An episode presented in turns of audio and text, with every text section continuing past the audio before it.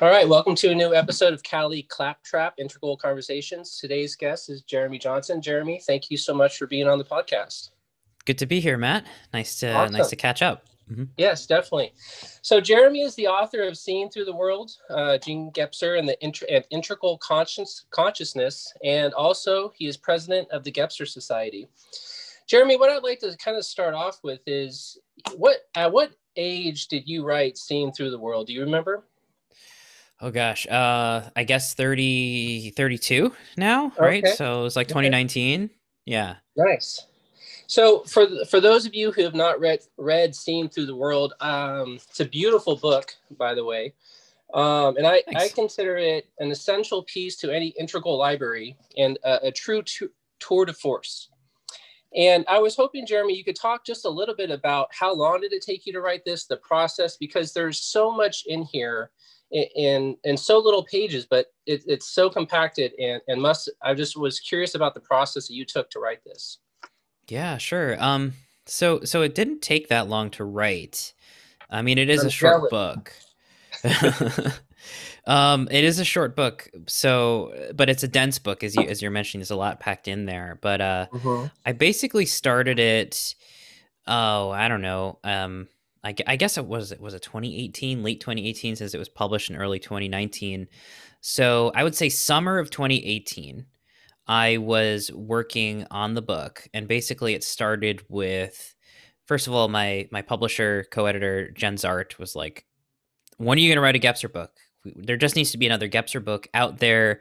There's not a lot of material, so like make that your first book." She was very helpful in just sort of nudging me to do it. And basically, I just started to outline it in the months coming up to that summer. Nothing very, nothing very like writing heavy, just sort of like getting a sense of what I wanted to talk about. I was, uh, I think I hosted the first uh, Gebser course. I was doing some some Gebser online teaching, so it was all fresh. It was all fresh in the mind. And basically, what happened was in the summer, and I always talk about this because it was when I found the book cover. Um, by uh, Nina Bunjevac. That's the artist who did the, the the Gebser picture. I it was it was like a late thunderstorm, like a kind of a sunny afternoon sun shower in Florida. A lot of thunder in the background, and I was just like, you know what? I'm gonna give the opening chapter a go and just like to see what I wanted to write about and just like completely stream of consciousness write. And what came out was basically that opening chapter. Uh, obviously, it was revised and edited a little bit, but that came out all at once. And then that same afternoon, I found the Nina Bunjevac picture. I reached out to her. She's like, "You're right, working on a book. Oh, I'd love to collaborate with that." Um, so all of it just sort of started to come together, and then basically from basically August on through January of, of 2019, I was doing revisions and editing. So it was it was a couple of months of intensive writing where that was just it was just my routine like get up go to the coffee shop or write at home. And it was kind of restless like i would have have like a flow here in in the apartment and then i would go to a coffee shop then i would go to another coffee shop. So it was just this like kind of wrestling with the book in a very short condensed period of time. But the good thing is i think i didn't really with a book like that all, all of the topics all of the associations and connections i had in that book it was all kind of percolating and, and already sitting inside of me, right? Like uh-huh. outlining Gebser, connecting him to, you know, contemporary relevant issues. Like those are all things in an initiate in sort of like a precursory way that the book does. We're all kind of sitting inside already. They just need yeah. to kind of come out. So in a way right. it was like it was like an exorcism. Yeah. it was just getting this book out of me. Yeah. Um that was ready to be written. So so yeah. it was birth, it was birthed under thunder and lightning and had a lot of synchronicity and, and, and that's that's an amazing story. It was nice nice to hear that. One of the excerpts I wanted to read because it's probably impossible to cover how you said it was dense the complexity of Gebser, but I thought this passage was really well, and I thought we could kind of start off with this. So. Um, Gebser, this is from page 172. Gebser offers us a way of thinking about the present that is difficult to disagree with in any of its major points. The structures of consciousness are palpable realities that can be recognized by the careful reader in a concrete way. The Janus faced interim age between the mental and the integral inform us on our current crisis between technology and the biosphere, capitalism, and a future means of distributive and, and immanental Gaian politics. And you go on to say there that, and, and I think that really segues nice between sort of it feels like we're teeter tottering between obviously there's crises going on every time you you wake up in the morning. And so you kind of feel like there's this pull happening. And so where i think your work is so essential i think for for most people that are just curious about what is going on in the world how can we define kind of what's happening you really have you really present a really good explanation as far as how we got here and perhaps where are we trying to go. Um, and you also mentioned a little bit about um, that homo faber is re- being replaced by homo integer and i had to look up homo faber and the, and the definition i got here that the concept that human beings are able to control their fate and their environment as a result of the use of the of tools. And so I was hoping maybe you could just, you know, obviously that's beautifully summarized in itself, but reflecting on today's age, how do you, with, with the knowledge of Gebser and, and the integral consciousness, how, how can you look, as you, as you say, see through the world to help us as far as understand what, what is going on right now?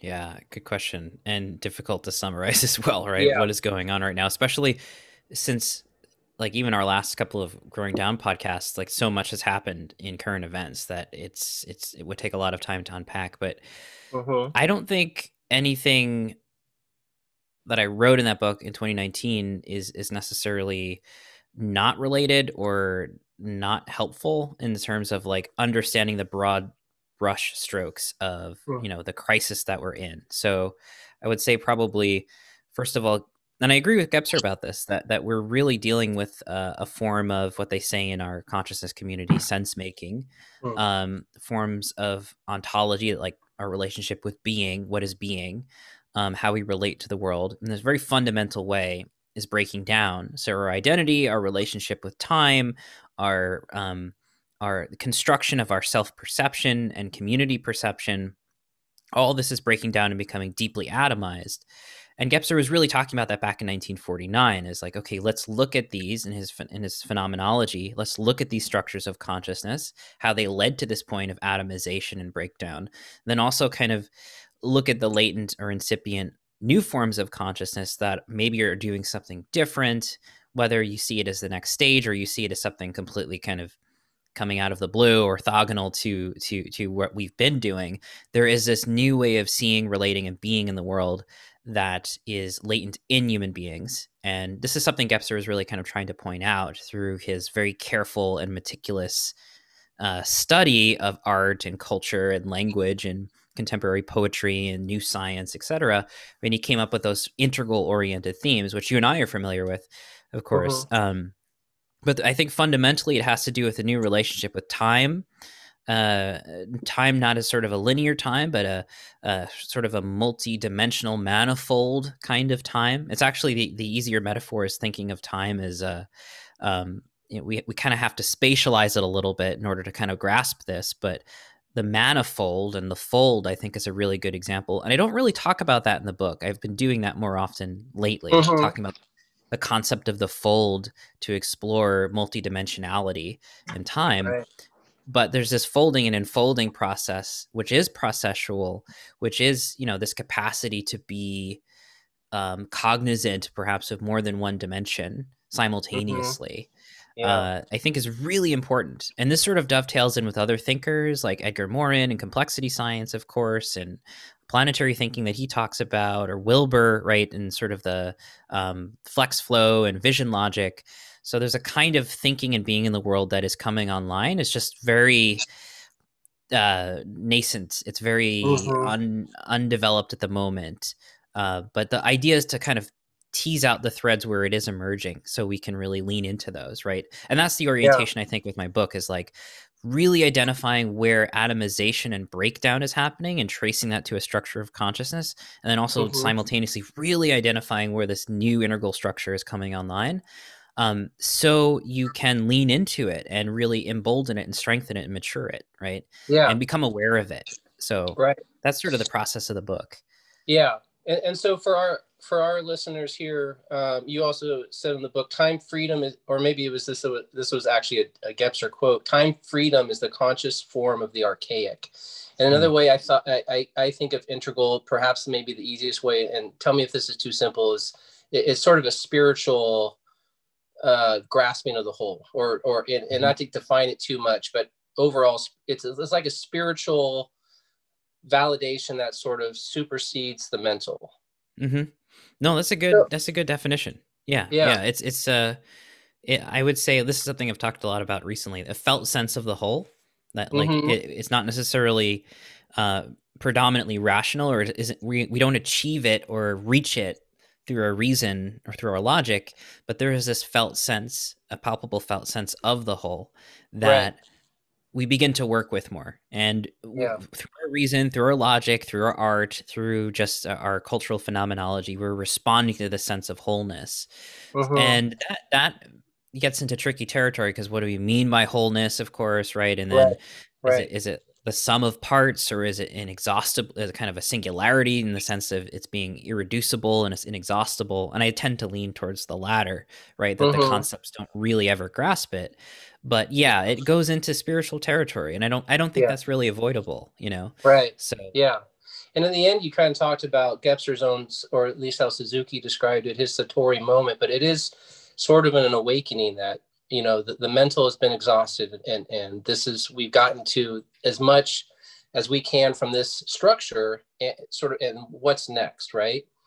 And one of the one of the other excerpts i really wanted to talk to you about because you are involved with sort of what's considered leftist politics but something maybe i was unaware of at least when i until i reread your book was about a little bit about how gebser kind of talks about the left. And so i wanted to uh, discuss this excerpt here so just as the machine, and, and they're talking about um, the steam machine, right? Watts, I believe, um, was a man, or maybe machine in general, was emancipated from its maker. The left awakened into Western consciousness through the French Revolution, which first began in 1789, not long after the invention of the steam engine.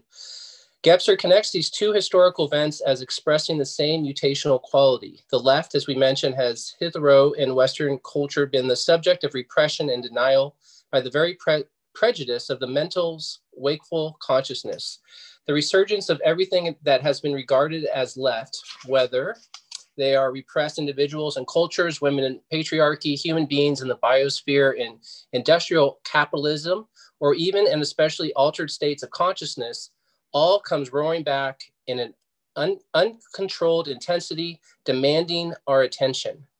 And then goes on to say that the left, for the left, it is the individual standing in for the whole that seeks their freedom. And he sort mm-hmm. of talked about this emancipatory quality of the, you can almost see through this passage too, that the, those whose voices have been silenced, who, whose power have been repressed, can be silenced and repressed no more. And, and you feel sort of that push coming through. Mm-hmm. And I mm-hmm. think right now, what you see with so many uprisings, whether that be on the left or the right, is this push that's sort of happening. And, and so being involved with leftist politics, and, and you've been involved with the late uh, Michael Brooks on his on his show. And I was curious on how you tie in sort of both sort of and he was a big advocate for for integral and somehow getting integral more entwined with the left i, I was hoping you could talk a little bit about when you read this is that more you know, and, and your involvement with leftist politics is that is that come from Gebser or do you think it just comes from simultaneous sort of being involved with leftist politics, but also being interested in Gebser? Yeah, good question. Uh, for me, I think I before I was reading Gebser, I was I was interested in the left and leftist politics. Uh-huh. Um, so I, that's definitely partly my own disposition, but in reading Gebser as a leftist, I think things get very interesting because he himself is very often talking about it's not about the left or the right. He's not really about the center either. He's saying, you know, this this transcends any kind of polarity, which is uh-huh. interesting. Uh-huh. Yeah. Um, while also acknowledging like the eruption of the left as as a kind of a political force or or um, uh, uh, a kind of a cultural tradition now, since it's been around for a few hundred years, two hundred or so uh-huh. years, like it's it's also this yearning for integration. It's this eruption of something that needs to be reintegrated. And throughout epo you know gebser's talking about the supersession of patriarchy being one of the qualities of the of integral consciousness right? So he is talking about things that the left is talking about. Now, what he might be doing, and uh, you know, he wasn't leaning into political discourse too much, but um, but what he is doing is sort of leaving room, I think, for the left to begin to explore. Okay, what does freedom mean in this context? Like without uh, without patriarchy or matriarchy, right? Because that's what he's talking about in terms of, you know, when we supersede patriarchy, we don't want to just swing into matriarchy. We mm-hmm. want to find some other being a way of being whole, being human. And you know, I, I think for the most part, beyond the kind of partisanship or you know particular uh, dogmatism of a of a particular political ideology, even ones that are meant to be liberating. Like, I don't know if you're a dogmatic communist or a dogmatic anarchist or something along those lines. I don't think he would advocate for that. But traditionally or generally, I could say the left stands in for this sense of freedom, right? Integrating wholeness. Uh, something has been repressed or disintegrated. And so there's some kind of integrative and remedial process that needs to take place in society. So that's how I kind of bring them together. But I think, mm-hmm. you know, the other interesting element, which was, it's still prefigurative, um, but it's something that Michael Brooks is very interested in because he kind of was raised reading Wilber and he was very interested in Wilber's complexity thinking and he read Thompson. He started to read Gebser when we were talking.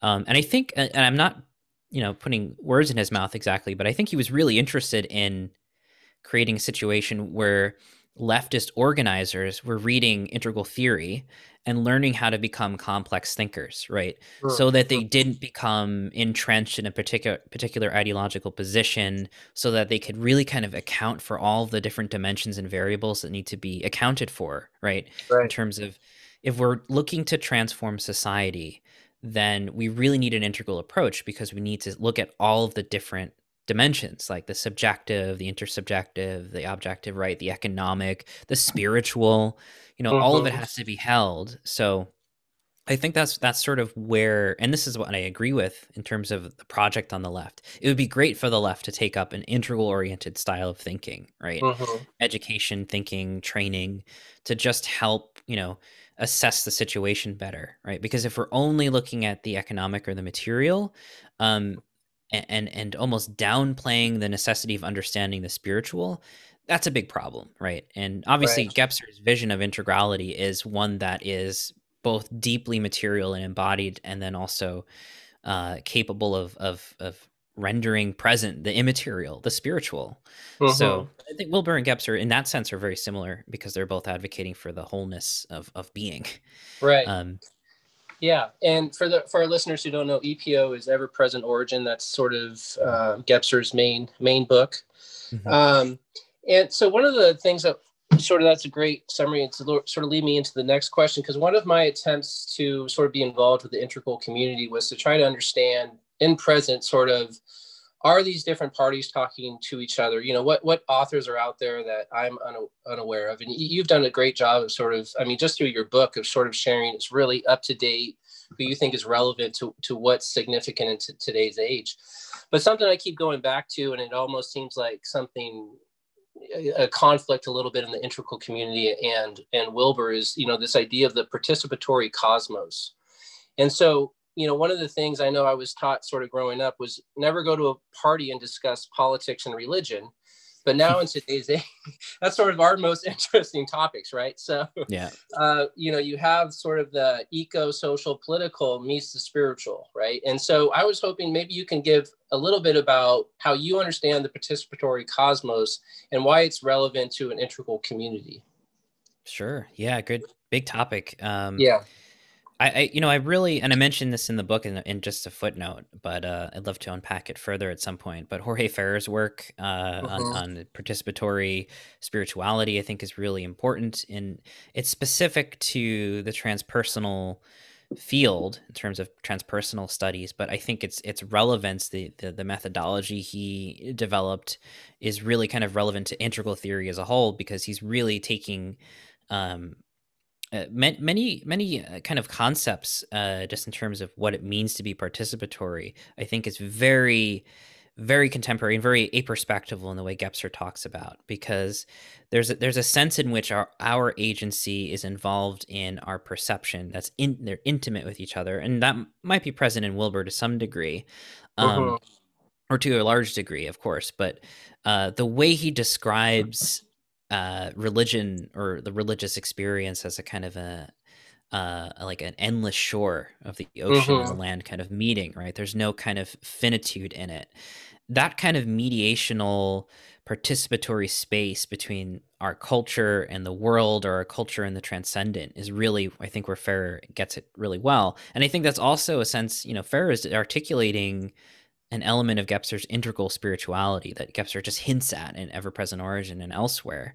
So uh, we can talk about it in that sense. I think another element of the participatory cosmos is is the foundation of Gebser's work. Um, uh, the the too long didn't read right is like he talks about ever present origin. Origin is this sort of originary consciousness. But for Gebser we're, we're always participating in origin and origin's always participating in us right? So the the structures of consciousness are something or, or aspects of us that we are co-making with origin right? Our individuality is something we're co-making with origin. So we're always in this participatory creative process with the whole. And so right. i think part of what it means to be homo integer is this capacity to consciously be working almost like an artist in that sense of working with the whole always understanding and recognizing that participation in transparency right we're transparent to our participation in origin and its participation in us or the spiritual right. in us mm-hmm. so again yeah it's a very beautiful participatory vision um, and in that sense you know you could extend it you you mentioned cosmology you know we could extend it to like um, um, I forget the the author's name who came up with the cosmothean uh, in the sense of like the whole cosmos is participatory and creative. I mean, uh-huh. we could uh-huh. extend it to evolution and life and agency and consciousness. You know, we could really yeah.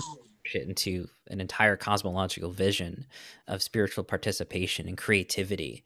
And uh-huh. I tend uh-huh. to. I mean, and that's sort of like if we if we move into the cosmological, I would certainly say, you know, seeing the cosmos as an evolutionary, creative, and participatory process is definitely how I see it. And I think, you know, to a great degree is, is how Gebser saw it. Um, but he he kind of pointed the way to to looking at Sri Aurobindo for that, and mm. to looking at Teilhard de Chardin for that as well, because he looked, mm-hmm. he looked at mm-hmm. them as sort of co-conspirators of this integral consciousness and articulating it in their own way. And I would say Teilhard is much more really kind of trying to unpack the cosmological. Um, yeah.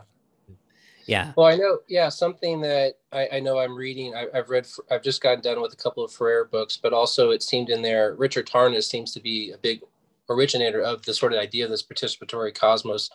And I haven't read. I think it's Cosmos and Psyche yet, but um, I am looking forward yeah. to kind of again it's what's so interesting about these these authors that you write is that we're all seem they all seem to be connected and including you in this is connecting to this idea that really seems to be on the edge of humanity and, and where we're going and so one of my questions was um, how can we aid in this transition to a homo integer yeah great question there are so many ways to respond to that question right now right? Like like basic material level this is what i've been interested in uh, with with uh, my patreon community and and some of the folks in the integral community. Is like okay how do we make this regenerative turn right? Because if this transformation is going to occur i think those of us in the integral community are very good at exploring interior states and states of consciousness and practices of like the we space and you know, that kind of stuff and I, I have no problem with any of that I think uh-huh. we just we just need a way for this to translate into our material historical uh-huh. process, uh-huh. right? So that means looking at if you're not going to be a, theorist about it then looking at ways you can get involved and practice you know some form of participatory culture, economics, commons. You know, there's common mm-hmm. studies and peer-to-peer studies that are going on about how to get involved in like local cooperatives or um, local food commons. I think this is the d- direction that our world is, is is turning towards just after centuries of you know extractive economics and now this climate crisis. So at a very mm-hmm. material level, I think the regenerative and the local and emphasizing those practices, rediscovering community. Um, these are going to be really really important for the coming generations and they it starts with us so i think in that little way in that little material way we can get involved but yeah. maybe in like a personal way this is probably true for most spiritual traditions on paper but i think gebser often talked about how you know becoming integral or learning to be integral is in a certain sense overcoming your ego and that's Ooh. easier said than done yeah. but i think becoming aware of your yourself and the kind of the contours of yourself and your own shadow is, is important and the integral folks are very interested in doing that too right, right. so there's that's the kind of the personal practice which is a spiritual practice of overcoming yourself um and then another element which is sort of the Gebserian leaning in uh, might be this is this is this is something that I've been advocating with my students, really emphasizing uh, bringing these earlier structures of consciousness either online or recognizing how they're already kind of playing a part in our day-to-day living.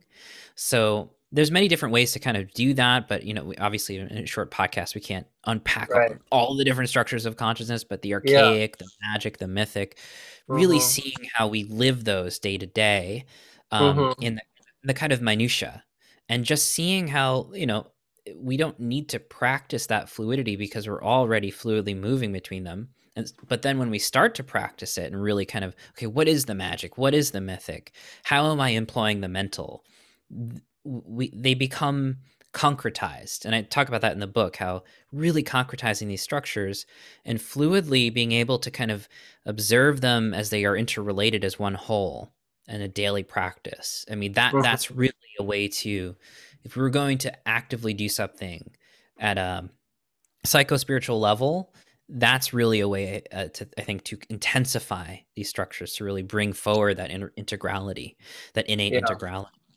Um, easier said than done, but that's where it gets fun. And I think, yeah. you know, in, in, terms of a psycho spiritual practice, it, it, gets kind of interesting. Like you mentioned Tarnas in the participatory mm-hmm. cosmos, like he's talking a lot about that mythical sense of the archetypal cosmos, which by its definition involves every single person because of their particular birth chart, right?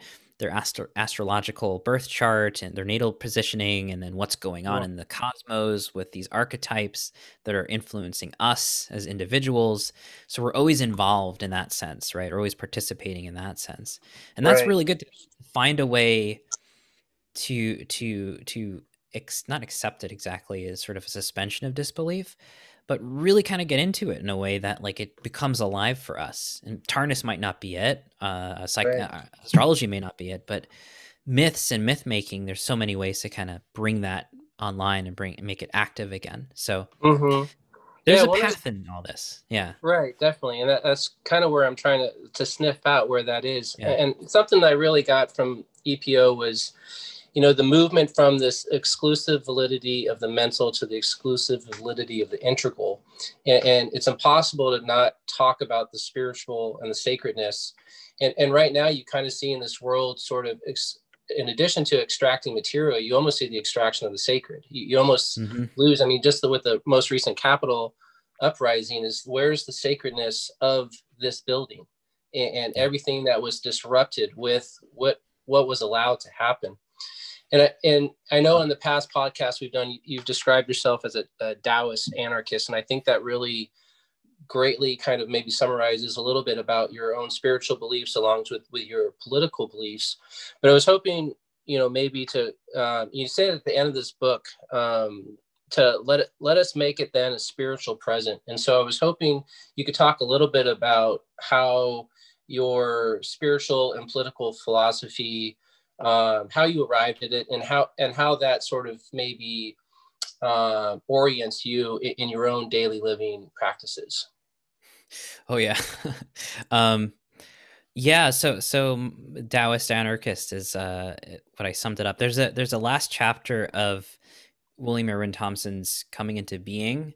Uh, I think it's called The Road Not Taken, where he hmm. articulates mm. a, a, a Taoist planetary civilization. And I, I I uh, recommend folks check that out because I think I pretty much uh, ascribe to it. But you know, just looking at the themes and the qualities of the integral structure, the way Gebser articulates them, they almost seem like they're coming out of a Taoist text. There's a oh. sense of um, a good blend of, of a directive action, of ego and egolessness, of passivity in the sense of allowing things to kind of occur on their own, right? So that's a kind of Taoist and also somewhat anarchist leaning in the sense of not needing to impose too much of that hierarchical Euclidean structure, right? That the mm. world is autopoietic in that sense, and that human beings uh, can, given the right conditions, really kind of flourish without too much of.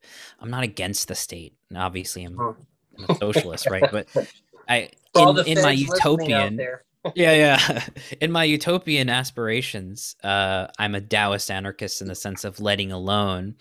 Um, there's a beautiful phrase or, or turn of like opening uh, page or two of uh, of uh, Ursula K. Le Guin's.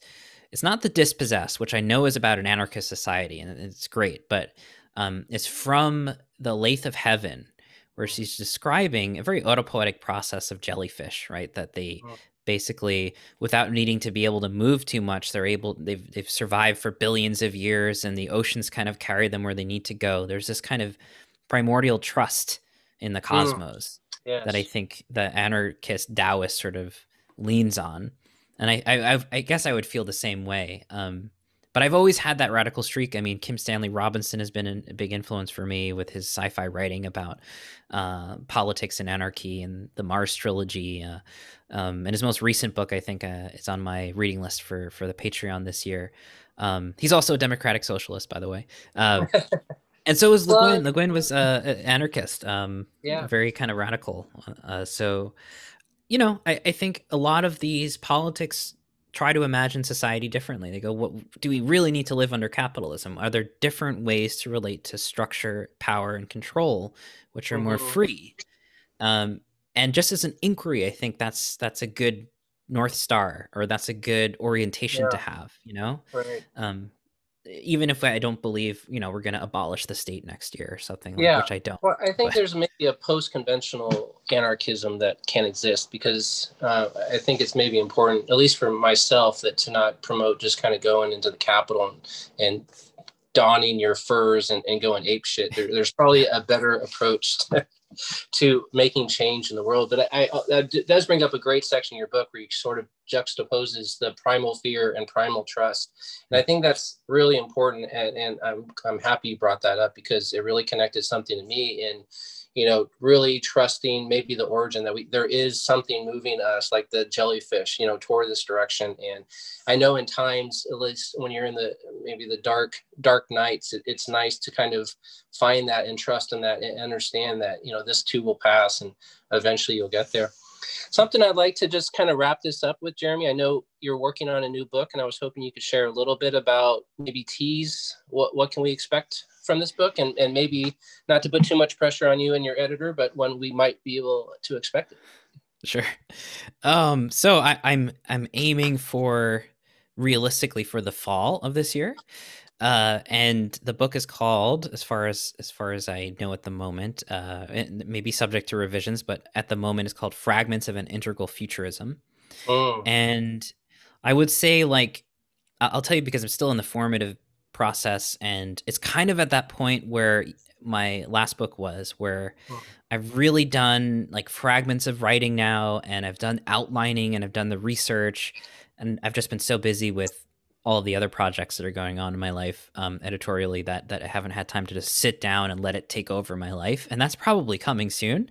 Mm-hmm. Um, but it's partly inspired by um, a few books. Uh, obviously, William Irwin Thompson is always an inspiration. So, coming into being is is sort of what it's partly inspired by. Another book or two books, really, by Wilber Atman Project and Up from Eden, which are still some of my favorites of his. Uh-huh. And I think they really they really kind of give the reader a sense of uh, the, the, the history of consciousness, right? He spends a lot of time kind of taking us through uh, you know the origins of consciousness in his stage model, and and, and that's sort of what I'm doing with this book. Another final uh, or two final other books that are inspirations for it are Hillman's Revisioning Psychology uh-huh. and and uh, Ferrer's uh, uh, revisioning transpersonal uh, nice. psychology because it's it's a revision or it's a look back at integral the, the history of consciousness from a Gebserian lens with contemporary mm-hmm. research and scholarship. Mm-hmm. Yeah. And then it's also flipping, like that's the first part of the book. It's like, let's really look at the history of the Paleolithic and how all of the different structures are actually already kind of at play in the same way we talked about or hinted at earlier. You mentioned this, the archaic and the integral kind of being intimate. Yeah. Just really looking at that as our origins to give a kind of a model of what we might be able to recreate in the present or in the future, right? So mm-hmm the plasticity of the human being and human consciousness being able to move from one way of organizing society into another very yeah. dynamically sometimes within single lifetimes as we know now in in the uh, from recent anthropology about the paleolithic there would be really interesting wild swings from you know deeply hierarchical uh, small bands of families that would all congregate into like essentially a burning man for a season yeah and then become completely non-hierarchical or mm. performatively hierarchical and then dissolve it and move to another state. And that fluidity and flexibility is a lot of what Gebser talks about with the integral structure, but I think it's also what what we did in the archaic. All of the different structures are at play. And sort of it's sort of painting the history of consciousness as one in which that fluidity and plasticity becomes sort of narrow and rigidified as we move into the into more contemporary times. Um, but it also leaves us with this uh, I guess, a promise or a potentiality for rekindling and rediscovering that plasticity for the future. So, yeah. It's like, again, it's sort of like a revisioning the history of consciousness, is looking at some of the old models like Wilber, et cetera, and really bringing in more of this Gebserian lens of plasticity. And then I think the subtitle of the book is probably going to be reclaiming essays on reclaiming time Mm. So a mm. lot of the book will be exploring the latter half of the book will be exploring kind of time and late capitalism and then integral time and how it's showing up and how it's sort of helping us reclaim this plasticity again, um, this right. intensification of consciousness again. So it's going to be it already has been fun writing bits and pieces of it. Um, but it's definitely kind of me trying to step into my own writing now, uh, with Gebser, of course, as sort of right. foundational uh, foundational thinker. But, yeah, uh, yeah, yeah. So well, that's that's sort of the book in a nutshell. Yeah, well, wonderful also section from your book. I'm not sure if you came up with it, but you talked about literary integrality, and you and you say can a work, and this is referring to EPO, can a work about the integral structure also be an integral expression? I would say absolutely. I think your work qualifies. I think just speaking with you qualifies. When you talk about intensified clarity and presence coming forth, I think when talking with you, you know you can get that in addition to your writing but also just speaking with you and what makes you i think so unique and so influential in, in my own friendship with you and just um, you know academically is you're so accessible. And and hopefully um, if you can just right now just wh- where can people find you and and the classes that you provide? Awesome. Thanks matt. Really really appreciate that. Uh, yeah. yeah so so people can find me on patreon. Uh, i think it's just patreon.com slash Jeremy Johnson, or maybe it's Jeremy Daniel Johnson. You'll have to check. If it's I'll my face, it's me. I'll find yeah. the link. Put it on. Yeah. Um, Twitter is JDJ underscore rights. and I have two courses coming up. Um, if you're a German speaker, I'm doing this interesting kind of mini seminar series, which is called Seeing Through the World, um, with the Integral Germany Forum, and that should be fun. And I don't know oh. what it's going to really look like because ha- I've created an outline for them, but I'm like, I'm just going to show up and talk and answer questions. So I, I created. Yeah, dust off your German though. yeah, uh, there will be there will be a translator and a facilitator who's going to help me out and field the questions. Nice.